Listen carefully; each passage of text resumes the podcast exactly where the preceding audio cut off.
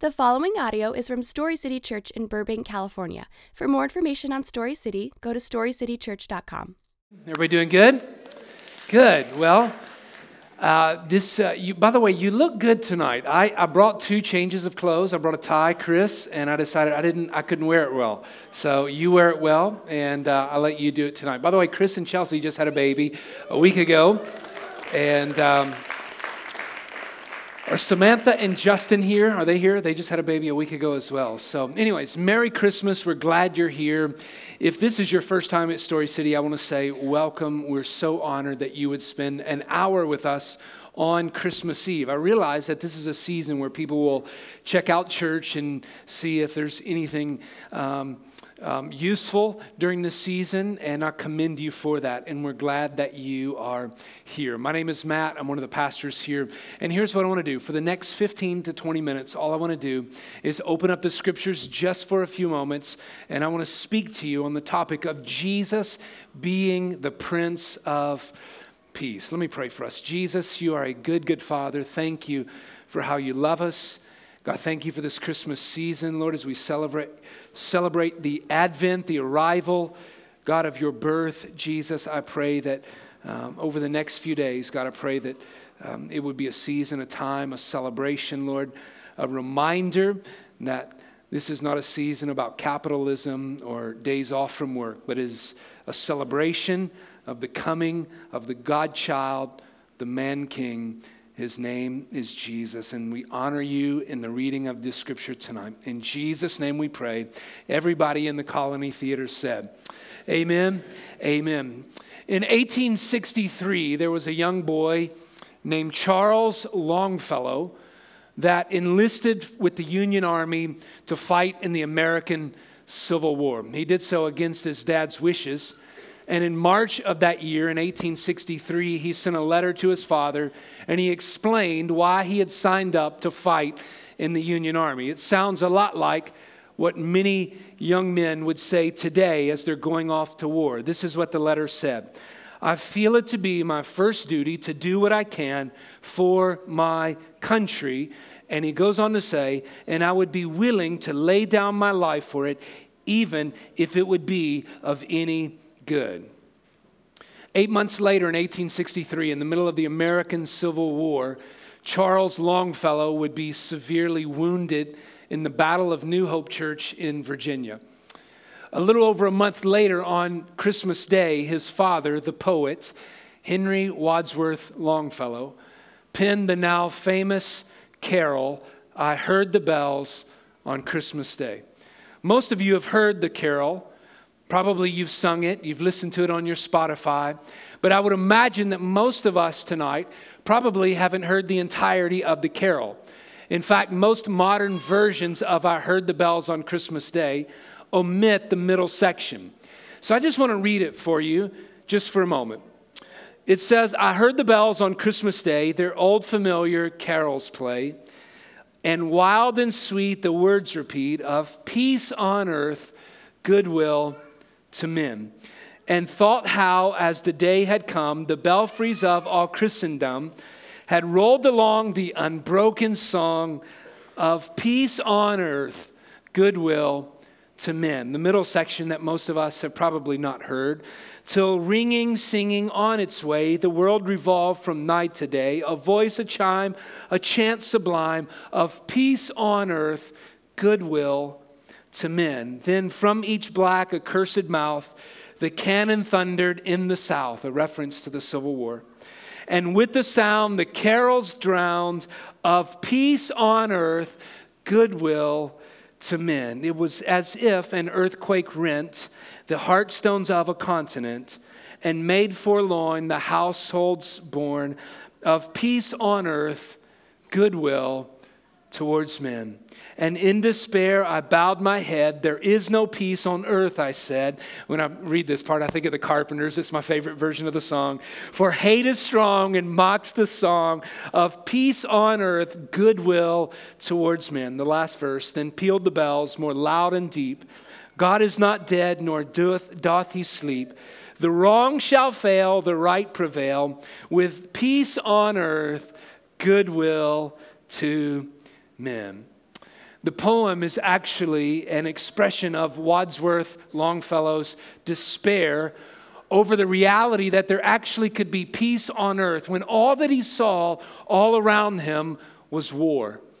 He felt hopeless when he heard the Christmas bells, especially in light of the fact that his son had just gone off to war and had just been severely wounded. And he is expressing in the poem his hopelessness that Christendom could actually bring about peace on earth, goodwill towards men. I believe that's probably. Um, um, a question, a thought in many of our minds.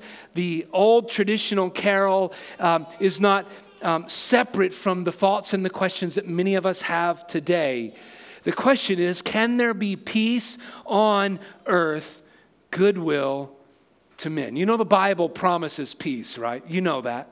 You understand that the Bible promises that there would be peace on earth 700 years before Jesus was born there was a prophet named Isaiah, and he would predict, he would prophesy, he would foreshadow that there would be a man, the coming king, the God child, that would be called the Messiah, the King of Kings, Jesus himself. And when he predicted that Jesus would come, he actually gave Jesus titles. And those titles, for centuries later, here we are, thousands of years later, for centuries later, the titles that Isaiah would place on the backs of Jesus would bring hope to people for centuries. There were four titles that Isaiah gave, and I just want to read those for you just for a second. Isaiah chapter 9, verse 6 For to us a child is born, to us a son is given, and the government will be on his shoulders. And these are the names that Isaiah gave Jesus, the coming king. This was 700 years before he was born. And he will be called Wonderful Counselor, Mighty God, Everlasting Father, Prince of Peace. That's the name that Isaiah would give Jesus. And for centuries later, our world has staked our hopes on the names and the titles given to Jesus.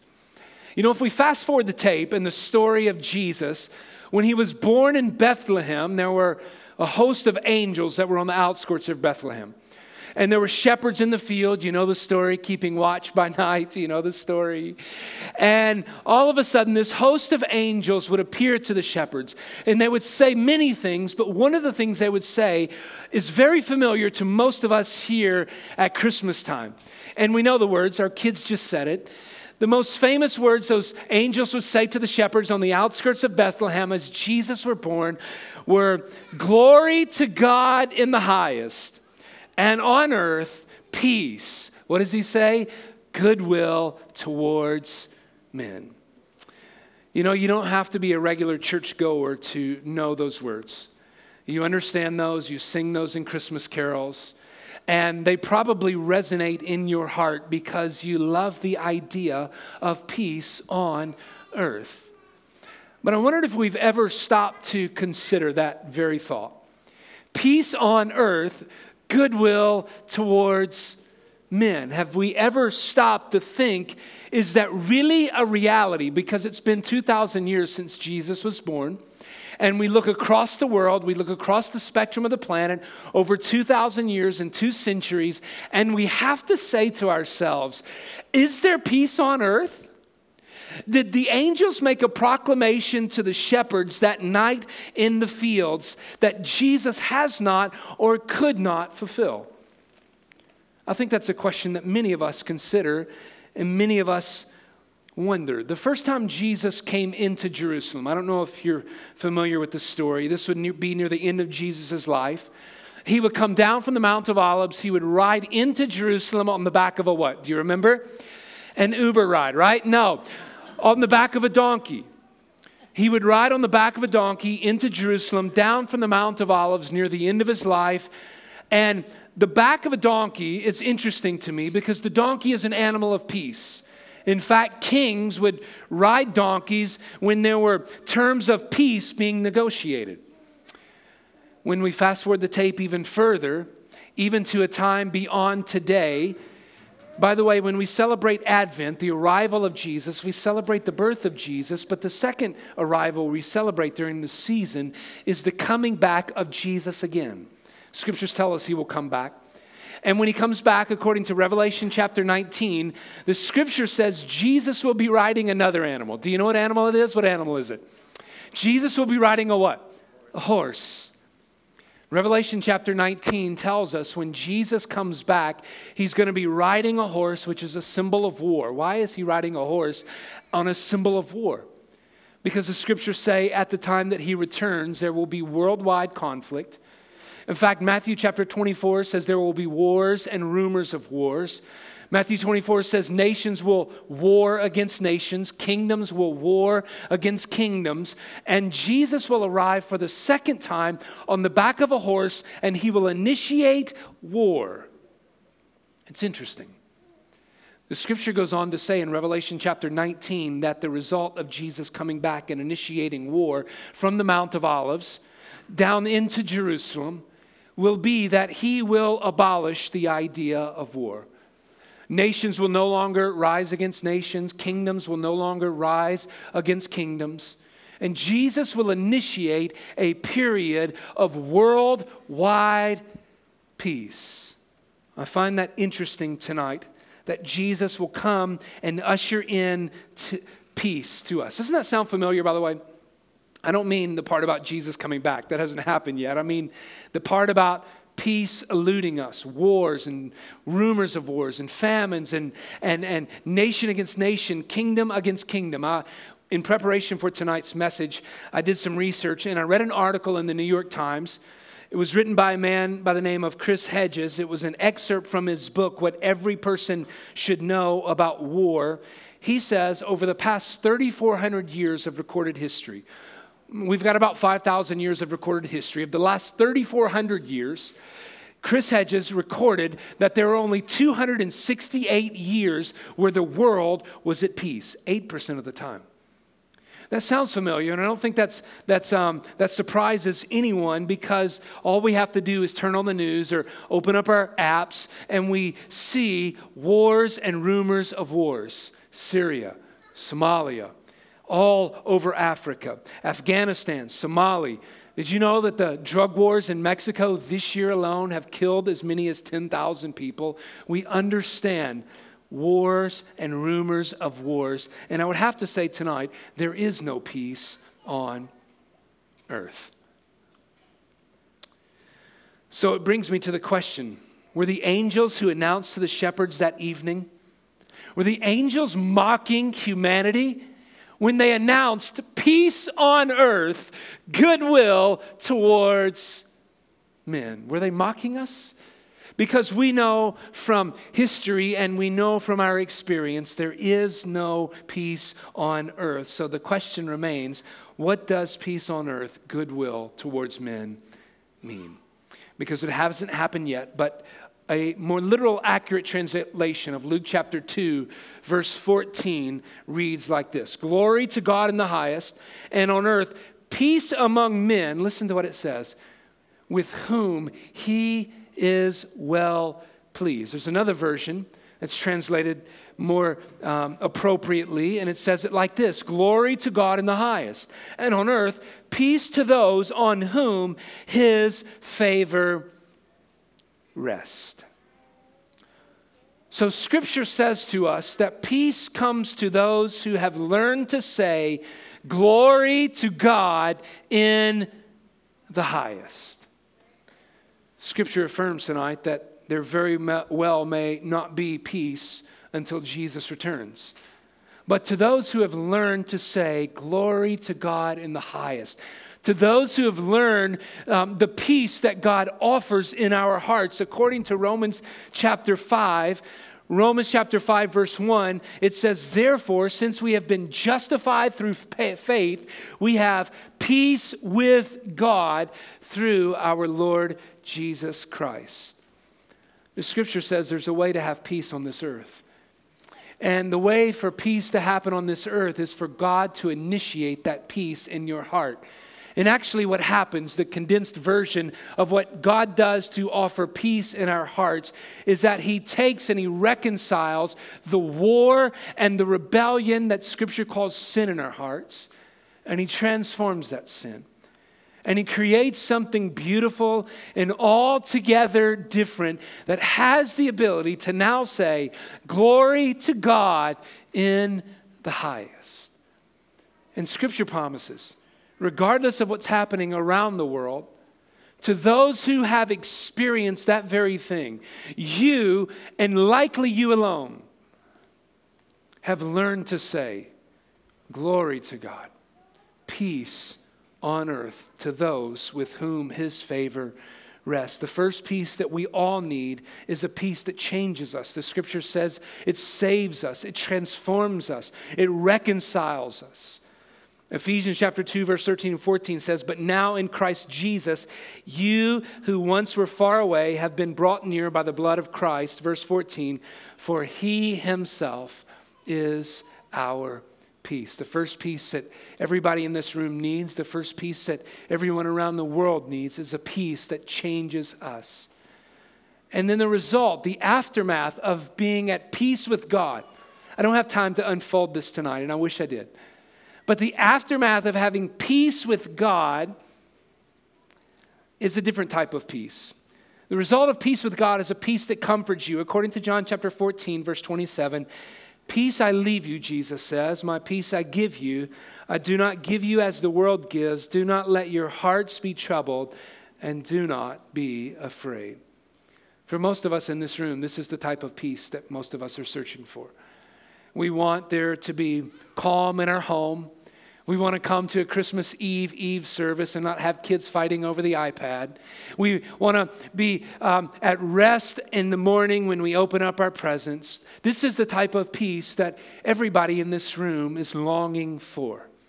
And at some point in time, you may go back in your mind when you think about Christmas and you think about a time when there was peace in your life, or peace in your home, or peace from your parents, or peace from a spouse. And it's the type of peace that all of us desire. Yet Jesus says that type of, type of peace is only experienced when the Spirit of God, according to Romans chapter 5, verse 1, transforms a dead heart and makes it alive. And now the Spirit of God breathes peace into our life. The scripture goes on to say it further Philippians chapter 4, verse 6 and 7. Do not be anxious about anything, but in every situation, by prayer and petition, with thanksgiving, present your requests to God. Verse 7 And the peace of God, which transcends all understanding, will guard your hearts and minds in Christ Jesus. I wonder tonight if you need peace. I don't know your story, I don't know your situation, and I don't know your scenario tonight, but I'm confident that many of us come into a room like this, longing in our hearts for that promise of Jesus bringing the Prince of Peace to be true to us, that we need peace. Can I say to you tonight, maybe the Spirit of God is calling you it's speaking to you, and He's offering peace to transform a dead heart and allow it to beat again and to have new life by transforming your life, taking your sin, parsing it as far as the east is from the west, and allowing you to see Jesus for the fullness of who He is by saving you and transforming you. And when He does so, He offers a peace that passes all understanding. He offers a peace that can transcend wars and rumors of wars, nations against nations. He offers a peace that can transcend the kids fighting over the iPad at Christmas. I believe that's a peace that all of us need tonight. I want to pray for us. We're going to sing one more song and we'll be done. Jesus, thank you for the peace that you offer. God, we acknowledge tonight there are many ways that we all may try to absorb and transform and reconcile and negotiate and, and figure out how we can navigate peace for ourselves. God, tonight, I want to acknowledge before this audience and this congregation, God, that that will only go so far. God, it will only last so long. And I pray, my prayer for those in this room tonight is that we would fully understand that peace that lasts and peace that is, is long suffering, peace that is eternal, is a peace that only you can offer. God, I pray for those who don't know you tonight, Jesus. I pray by the Spirit of God you would draw them to you. You would draw them to an understanding that There has to be a resolution between their problem of sin and between you and them. There's not a resolution between the problem of sin and you, God, the result is death, both in this life and the next. But God, by the wonderful, awesome, glorious, good news and love that you demonstrate for us on the cross, God, you're able to take that sin and separate it from us with Jesus in our place and save us and transform us. God, for those in this room who have never experienced that, I pray that will be their experience tonight. For those who have, Lord, I fully recognize, even with a transformed heart, there are moments and days and seasons where peace seems to elude us. God, may the peace that surpasses all understanding be ours to share this Christmas season by the Spirit of God within us. Lord, we love you. In Jesus' name we pray.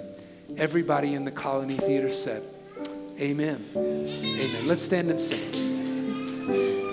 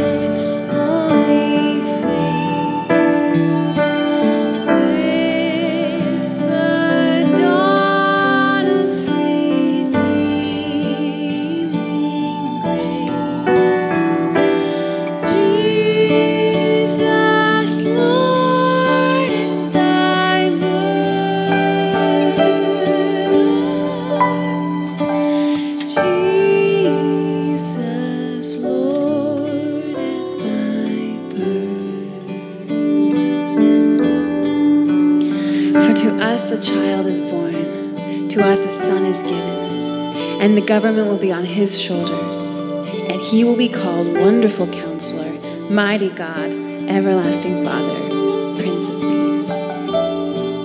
Of the greatness of his government and peace there will be no end. He will reign on David's throne and over his kingdom, establishing and upholding it with justice and righteousness from that time on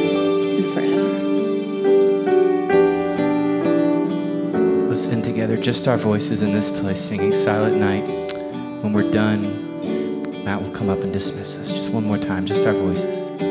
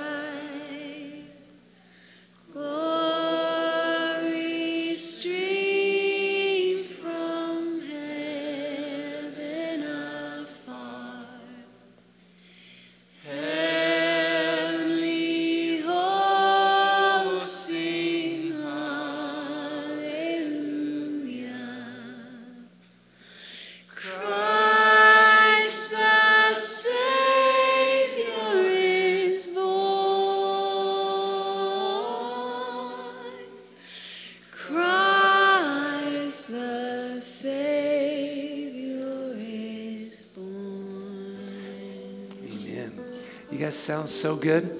You know what? I saw you guys over here holding hands. By the way, we love your family so very much. I remember doing that as a kid on Christmas Eve, holding hands. Just a special time. We wish you guys the best this Christmas season. I don't know what your plans are. If you're traveling, we will pray that LAX cooperates.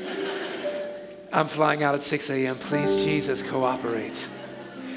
Couple reminders for you. There's no service on Christmas morning. We hope you'll enjoy that with your family. And then on New Year's Day, we are changing our service time from 10:30 to 5 p.m. We know some of y'all are going to have a long night, all right? and we hope you will come back 5 p.m. New Year's Day. And then on the 8th, we kick off a brand new series and we are believing, expecting, and we have faith that this is going to be the best year yet. There's some really incredible things happening, and I wish I could tell you, but you just got to come back to be a part of it. Let me pray for us. And by the way, Merry Christmas. Jesus, thank you. God, thank you that you loved us enough to take on flesh in human form. God, you didn't have to. Thank you that you chose to identify with us. Jesus, thank you for your life, your birth, your ministry. God, thank you that because of your death on the cross, Lord, God, we're reminded that this Christmas season and your birth, your advent, is not the end of the story. It only looks forward to a greater story, and that is the resurrection from the grave that makes it possible for our sins to be forgiven and ultimately to be saved. So thank you, Jesus, for this Christmas season. Thank you for the families here tonight. In Jesus' name we pray. Everybody at Story City Church said, Amen. Amen. Merry Christmas.